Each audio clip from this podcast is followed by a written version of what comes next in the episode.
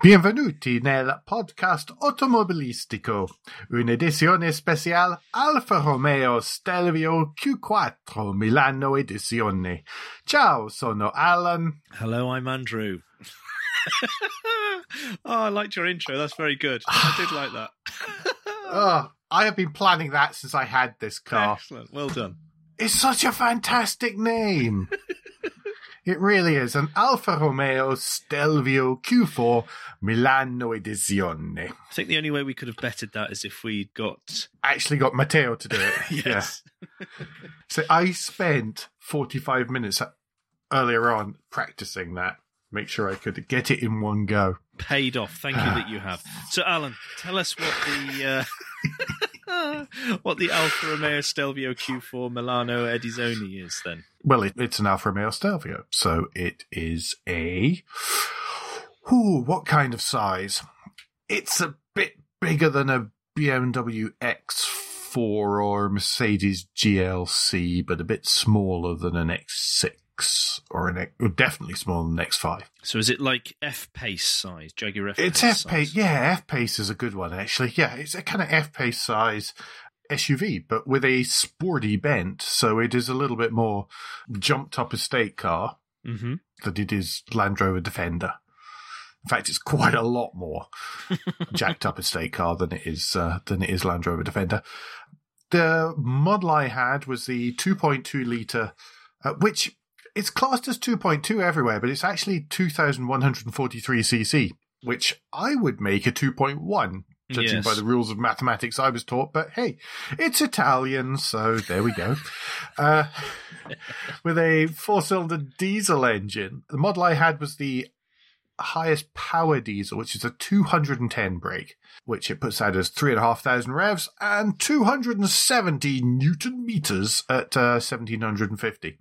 Mm-hmm. There's also a 190 brake 2.2 litre diesel and 200 or 280 brake turbo petrols as well. Okay. And that's not including the 4Gs. Okay, right.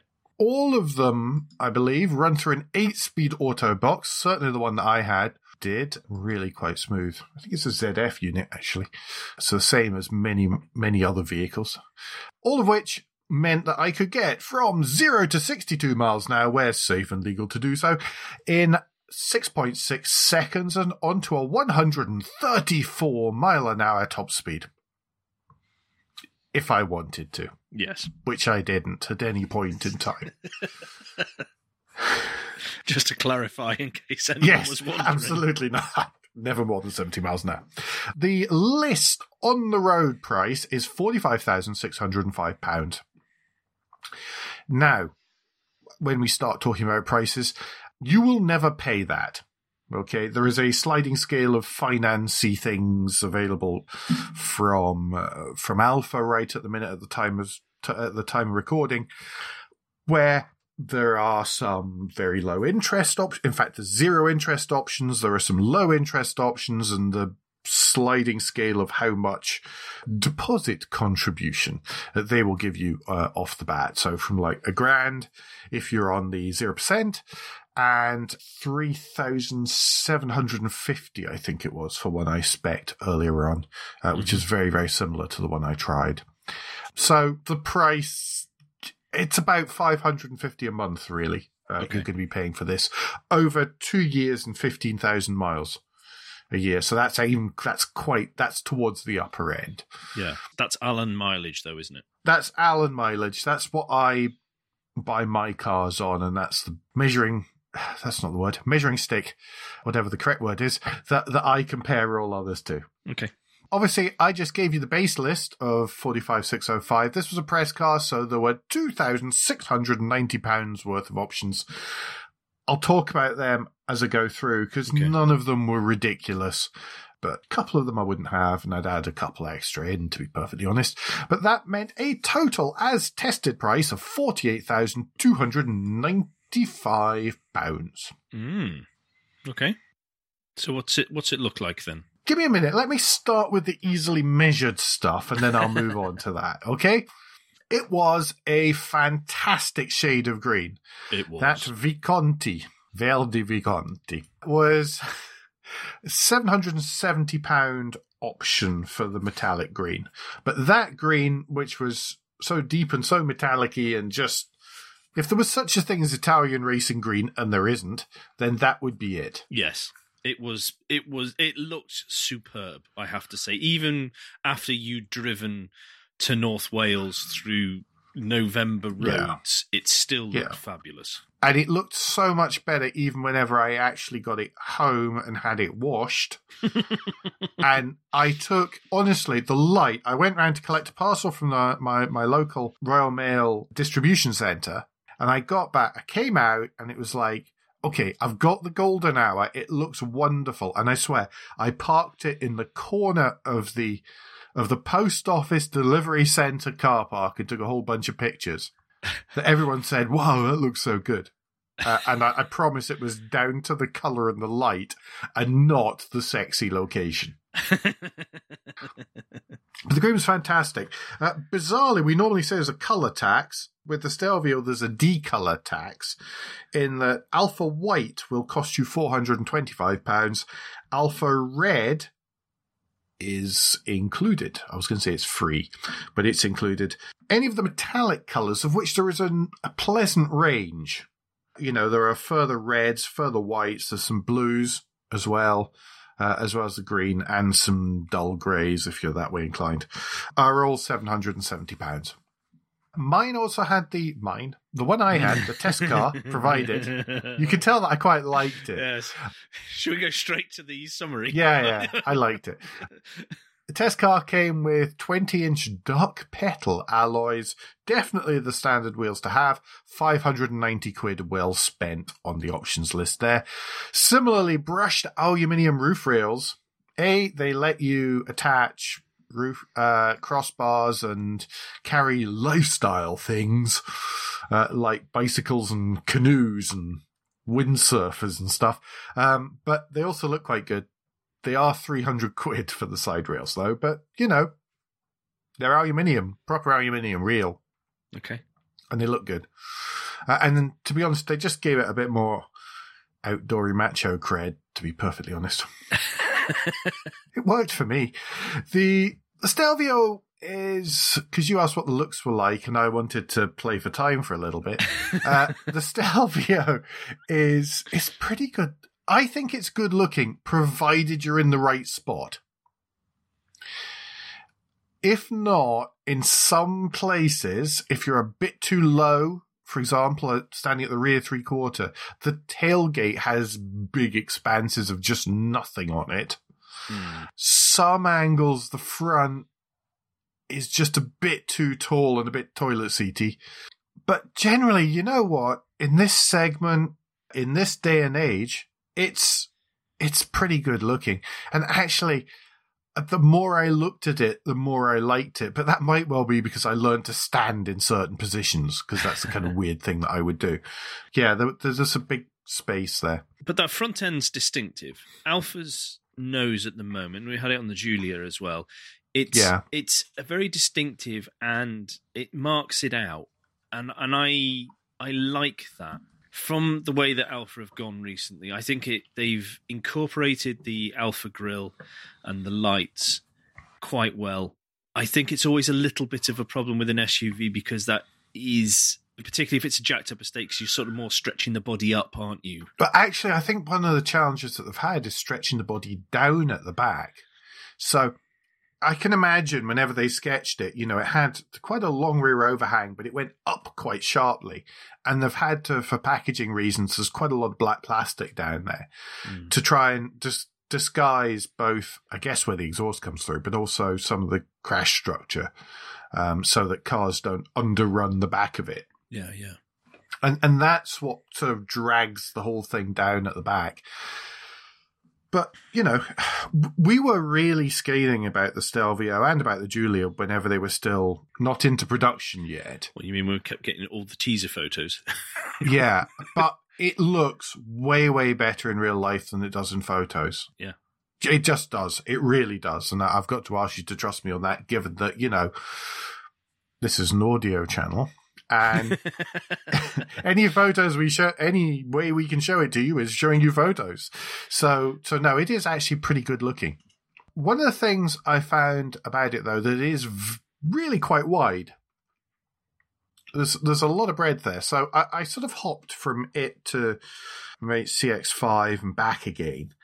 And one of the things I really felt was that this is a large car platform at the size it's kind of intended to be, as opposed to a small car platform that has been stretched up and along. Okay. That sounds a bit weird. Well, remember, it is based mostly on a sort of executive car rear wheel drive layout. Yeah. Do you think that aided it or hampered it in any way, or just makes it just different? For the sake of what I'm going to say right now, I think it just makes it a bit wider. Okay. I, I, don't think that that, that has uh, has an aspect on any other part of the exterior, really. Okay. Um, different story when we come to driving and, and the interior, though. To be honest. All right. Um, I felt that it got good attention. Okay, I'm quite. I don't know. Maybe I'm uh, oversensitive to, to, to the type of attention that press cars get uh, whenever I'm, I'm I'm driving them. But I felt that it got, you know, people when they saw it, one of the things, first things they did was was um, was complimented on its looks, and when I when I got the car, uh, and I'll talk more about how all the places that I took it uh, in the driving bit, but when I got the car, I had to. One of the first things I had to do was was drive out through the city of London which is a horrible test for any car. And I was driving along and I thought, I felt there's lots of city types and people looking to cross the road and all these kind of things.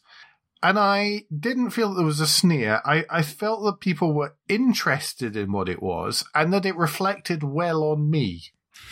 I know it's an SUV, but I felt that it reflected well on my taste, especially in the color, you know, mm. that it reflected well on my tastes and it reflected well on me as the person behind the, the, the steering wheel. Good. Don't want you don't want you to feel uncomfortable. No, but sometimes you get press cars and they are just not what you would ever choose from a color or spec. Yeah. There is one bright blue one which I still get ribbed about by people as if I had chosen bright blue with all the with all the chrome. I thought the yellow one would be the one you get ribbed about. No. No, no, no, everybody loved the yellow one. So I felt that where it sits in in these not an off-roady SUV and absolutely not a crossover coupe. Good. Like the X4s and the eh, GLC coupe and all yeah, these yeah. kind of things. Was really good. I actually quite liked it. I thought it strikes a nice balance between being that sort of practical space and a bit sporty without being fugly, frankly, as a yeah. technical term.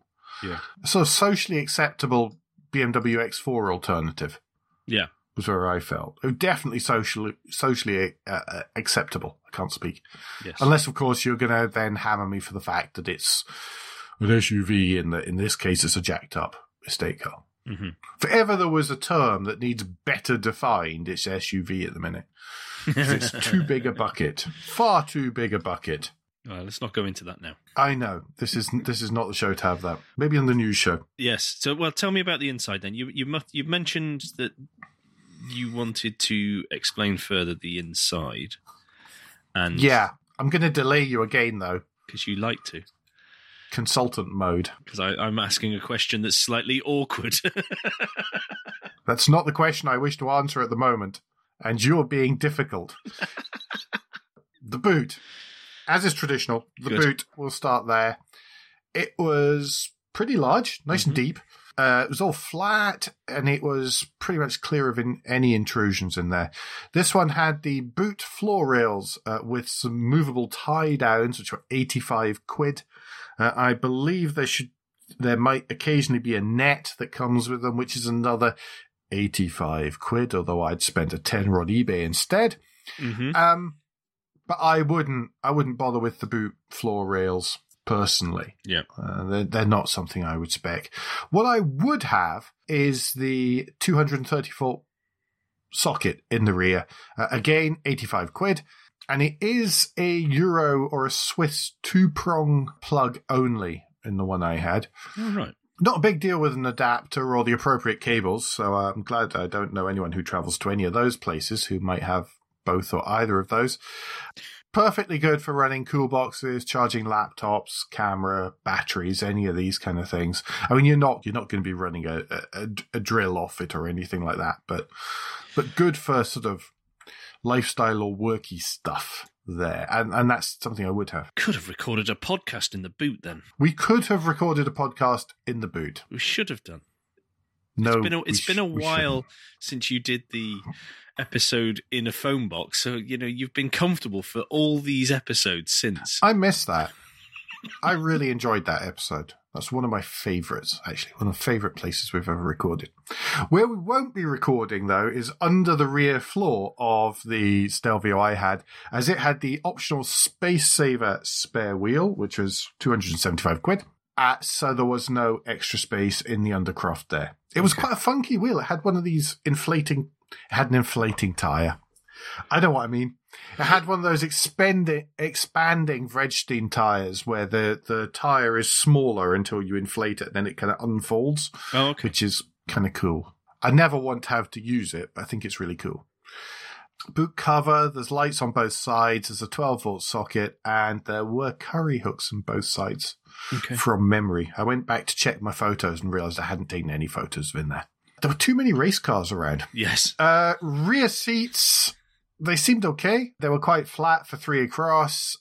I, there were two USB sockets for the people in the back and vents and stuff. Other than that, I'm I'm really sorry. I think I I think I put a jacket on them once. Okay. One day I will learn to test rear seats, but given I have one car without rear seats and another car where there's just you can't get to the rear seats. There's there's no real point. Just go and grab one of these alleged friends you have and throw them in the back and say, "Just tell me what that feels like."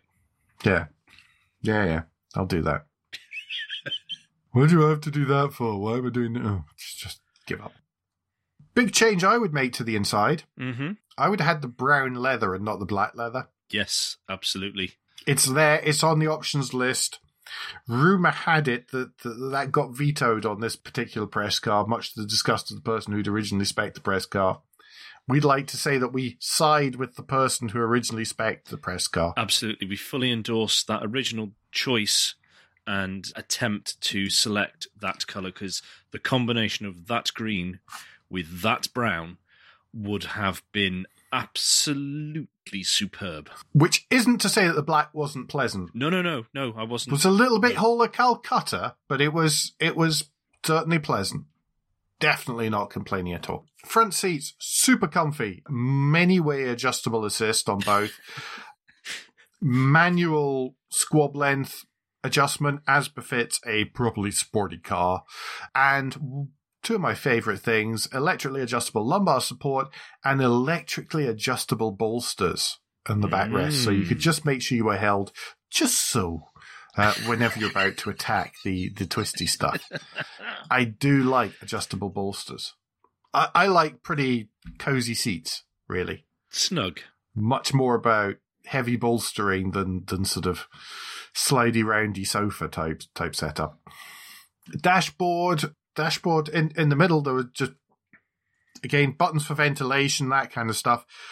Honestly with the ventilation i set it to my regulatory 21 and a half unless i needed to demist the windows the, the windscreen uh, which happened a couple of times given how damp and cold and wet it was in the dark in anglesey.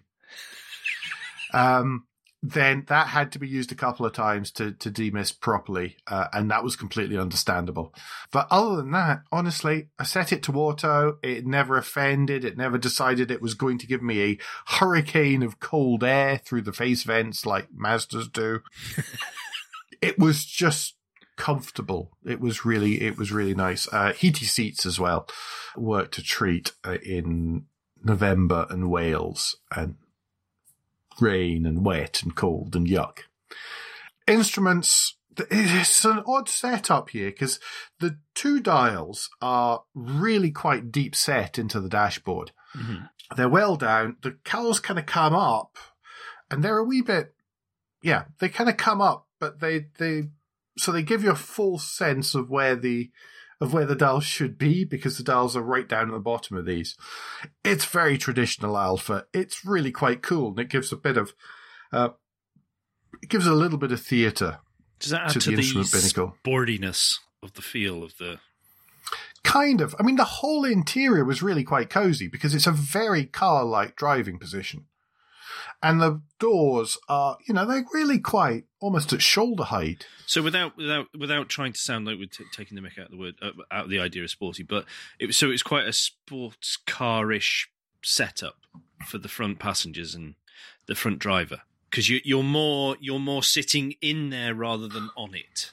Oh, you were definitely in it rather than on it. Yeah, yeah, yeah. yeah okay. And you know the center binnacle was quite high as well, and the armrest was the right height, but it was it almost flowed straight into that center binnacle with the the auto shifter and and stuff. So you were very much enclosed uh, yes. uh, if you were yes. in the, the the front seats.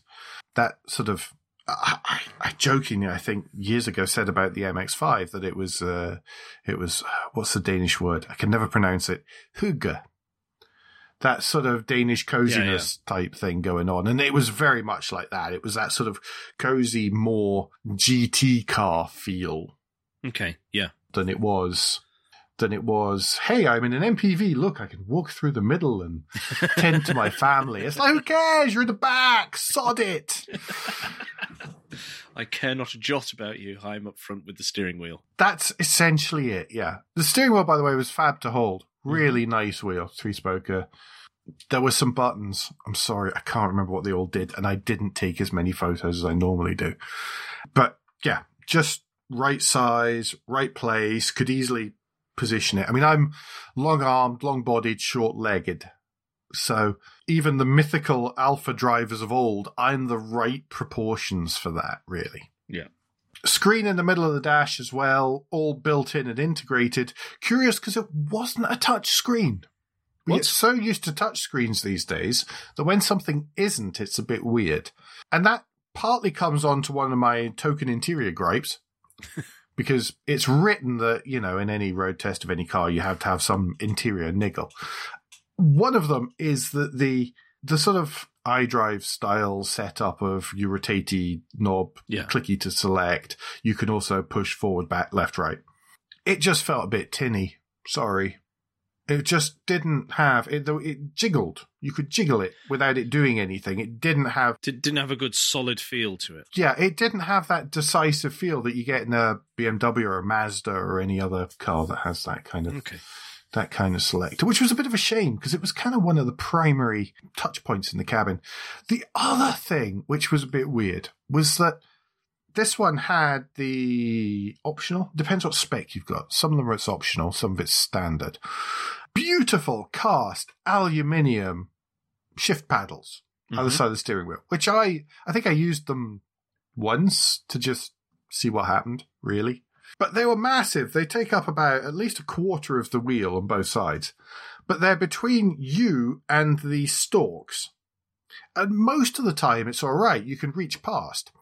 But when you're driving on Welsh dark, dark roads at night and it's getting cold and dark and stuff, and you're having to flick your headlamps between full beam and not full beam, then the worry that you're going to keep knocking the downshift paddle when you really don't want to accidentally downshift because it's sub zero outside, you're trying to be super careful was not great. I mean, you've got to be like the lobster people to be able to work them because there's a weird claw like position you end up taking up so that you know that you're reaching around the, the, the paddle. And I, I've got pretty massive hands, to be honest. If I was finding it a bit weird, it's, it's, it's a bit of a strange one. Okay. The, the paddles themselves are gorgeous. I just don't want them honestly, the the gearbox was so good about being in the right gear at the right time. I, I never felt the need to actually touch it, even even crossing Wales and stuff. Mm-hmm. Which brings us to driving. Well, I gave this thing a fair old workout. 790 miles, I think I did, in a week. In fact, it was a day over a week, wasn't it? Yeah. In eight days. And I was everywhere from central London rush hour. The whole 30 meters to get to the end of the street takes you half an hour set up, right the way out through the east end of London, through the city, through the east end of London. Had it in Anglesey mud. Uh, I had it back down the M1 again to Luton Airport multi-story car park and uh, for a day or so and, and back. I racked up a mile or two. I think it's fair to say.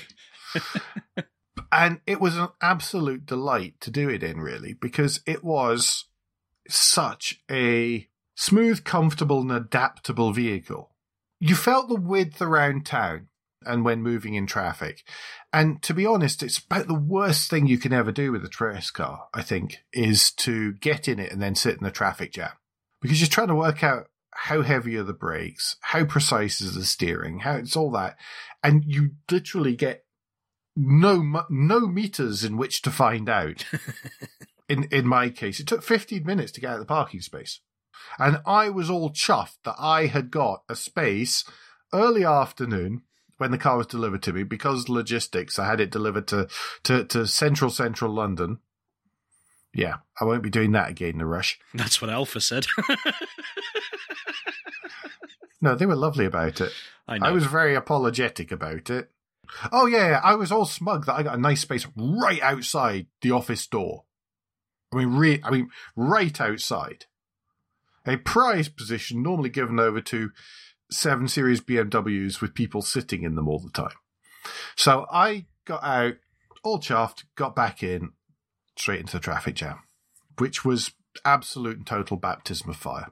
And then by the time I hit the M11, I was, I'd kind of fallen for it. Having already stopped at a Maccy D's for my dinner, I had fallen for it because whenever I got it onto the motorway and we got up to a cruise and it was just a smooth, easy place to be, right out through the traffic, right everywhere. But by that point, I was I was already pretty smitten. But that's perfectly what you need after a day's work, and you're oh, yeah. just trying to get home. You yeah. want the vehicle to take as much of the pressure off that it can by hmm. being as as comfortable and nice as possible. Yeah. And and even in town, those twenty inch wheels. So there was still enough. I don't have a note of the tire size here. There was still enough tire sidewall that they, the ride was firm, but it wasn't jiggly mm-hmm. or uncomfortable. Even crossing, you know, some of the the central London's worst worst tarmac, uh, which was pretty good. On the way out to Wales, it disguised its weight it drives much better than many normal cars. Now, one of the things that's unusual about the Stelvio is there's a strong rear wheel bias to the uh, to the four wheel drive system. Okay, it's essentially rear wheel drive until it gets told otherwise. Yeah, where you could drive it and where you were on roads that you knew and all these kind of stuff. I, I thought it actually drove like, if not better than many normal cars. I preferred the driving dynamics of this to my father's current gen 5 uh, BMW 530d SE. Wow. For example. Wow. And that's a heck of a statement. It is, it is, and people will disagree with me, but I found that to be the case. And his is not ridiculously spec; it's spec for comfort and all these kind of things. Mm-hmm. But I actually found that the Alfa was more suitable for me. I preferred it. The only time I really felt its weight and size was as I was heading up the A5 on the way to Anglesey, and it was getting dark. And it, well, no, it was dark, and the temperatures were dropping below freezing. I uh, think I know the section of road you're about to talk about. yeah, and I was very, very aware of the wide summer tires and the weight and the fact I was having to be super, super gentle and really wishing I was in my own little car, which could straight line the bends with its freshly fitted winter tires. And the whole don't crash the press car thing yep. was very much in my mind. The that particular bit of road coming down that hill horrible. It was quite greasy on that road during the daytime. So uh, when you were coming through there, it, it must have been interesting. And I'm not saying that. And I think that the road was the issue and not yeah, so yeah, much the yeah. car there. I'm sure glorious summer's day I would have been through there and in half the time, probably. There'd also been a lot of mobile roadworks going on. Yes, that, yes, that section of yes, road we spotted well. that too. So, so that was the only time was was in a really tricky situation that was not not reflective of most driving most of the time. I think it's fair to say. So, that. did you drop into chauffeur mode at that point? Then is that what happened? I'd already kind of been in chauffeur mode because I'd started off getting stuck in traffic. I'd started off following the Alfa sat nav, and then I just didn't feel it was accounting for. Uh, and this moves into tech we're about to talk about, but I didn't feel it was accounting for the fact it was a Friday afternoon, and I had to go around Birmingham, and many aspects like that. Okay. I'd got caught in some traffic, so I'd already been in chauffeur mode and was just resigned to the fact that it was going to take me as long as it was going to take to actually get to Wales. Mm-hmm. And lo, that's exactly what happened, everyone. Tech wise, though, I mean, there wasn't. It's got the usual list hill descent control and lane departure warning and keyless entry and xen- bi xenon headlamps and all the kind of stuff that you'd expect. But there wasn't anything way out on here. You know, the cruise was non adaptive. The sat nav was okay and easy enough to use. It had CarPlay and Android Auto. CarPlay seemed weird because not being a touchscreen, I had to sort of turn a knob to make the selections rather than just uh, with my index finger as you normally would. Uh, and that took a little while to get used to. It did take a little bit of uh, a little bit of of jiggery pokery because sometimes you have to select I decided it was like safe cracking or dialing in a combination. You had to go one way, and then if you got far enough one way, you could then turn it the other way, and that would let you select things in the other direction. and it was just a, a, a bit odd. I, I, got the hang of it. By the end of the week, I had the hang of it, and it was fine. But at the beginning of the week, it was like, what the heck am I meant to? Why doing? Oh, got it. Mm. Was kind of what was going on, which is isn't particularly helpful. What was outstanding though was the 500 quid extra Harman Kardon stereo. Okay. It was superb. 800 mile a week. A decent stereo makes a world of difference, I've discovered. The best example I can give for this one was I was, I think I was on my way back from Wales and Glory Box by Portishead came up on whatever playlist I was on. And there's this bit at the beginning where it's a kind of it's a brush that they're using on a snare drum right at the start, mm-hmm. and it starts really softly. And normally in most cars, you're sitting there going, "What's is, is this playing? Is this broken? Why is it stopped? Is it buffering?" But from that, you could hear right from the beginning the very, very soft brush on the snare drum, and it was like, "Oh, oh, that's good. and I'm not a music, I'm not a huge audiophile, but sometimes you get a car with a stereo and you think, wow, that's a, that's, that's worth 500 quid, which is more than my stereo at home is worth. That was worth it. So, and then I went to the other extreme, of course, because by this point I was on a, I was on a roll. So the bass in Audacity of Huge by Simian Mobile Disco is another good one.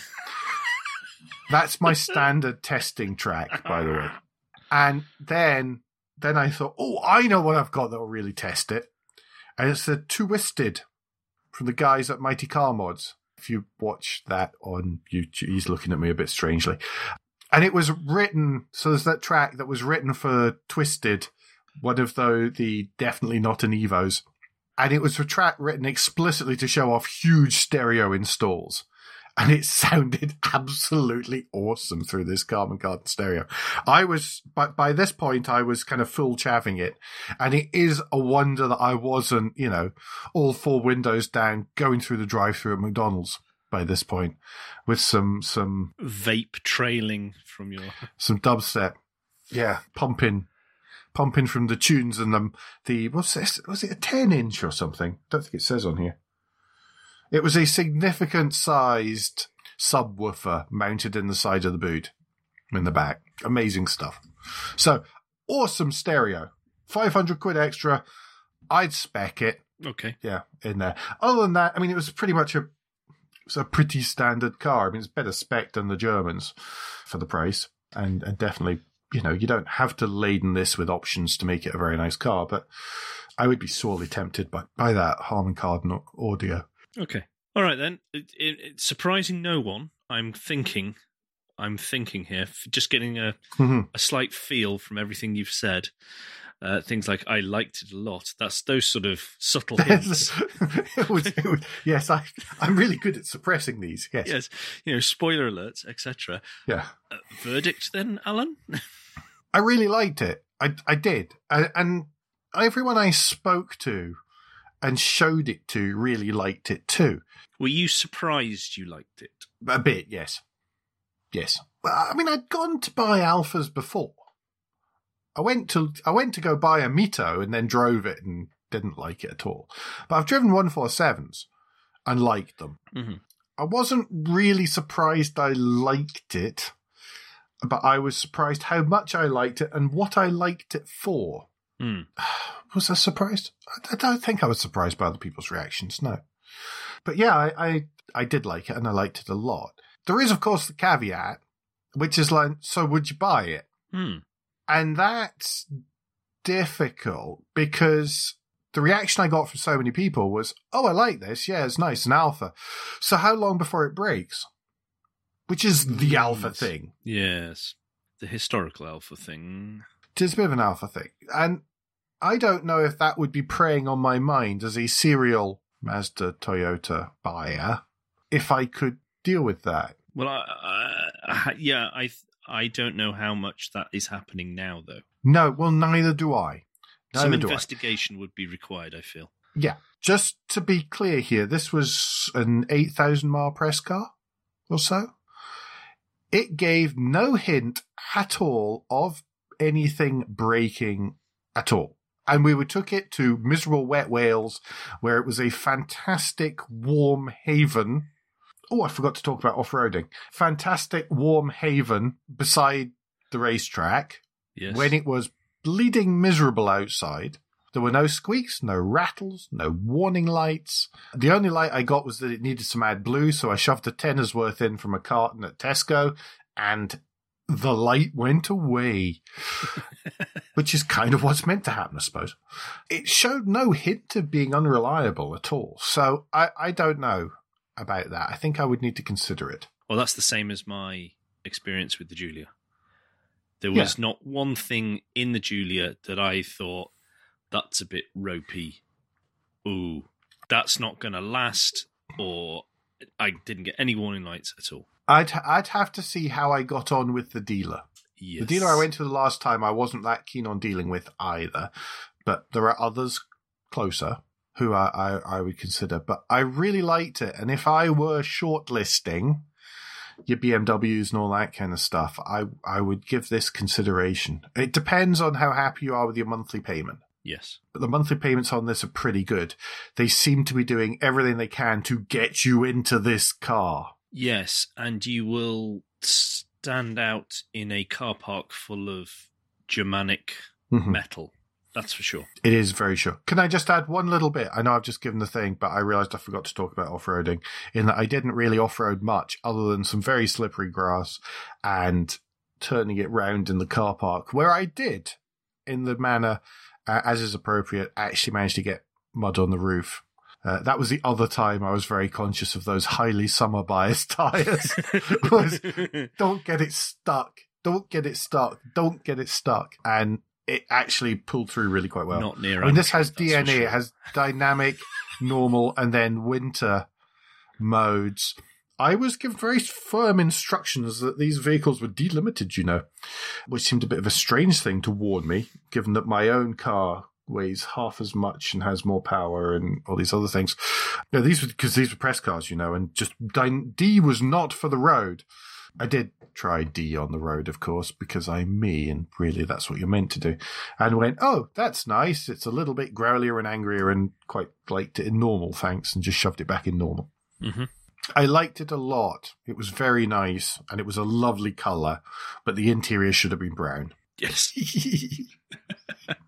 well, I'm glad you liked it. Yeah, I'm always glad when I like a press car. It's always good. Yep.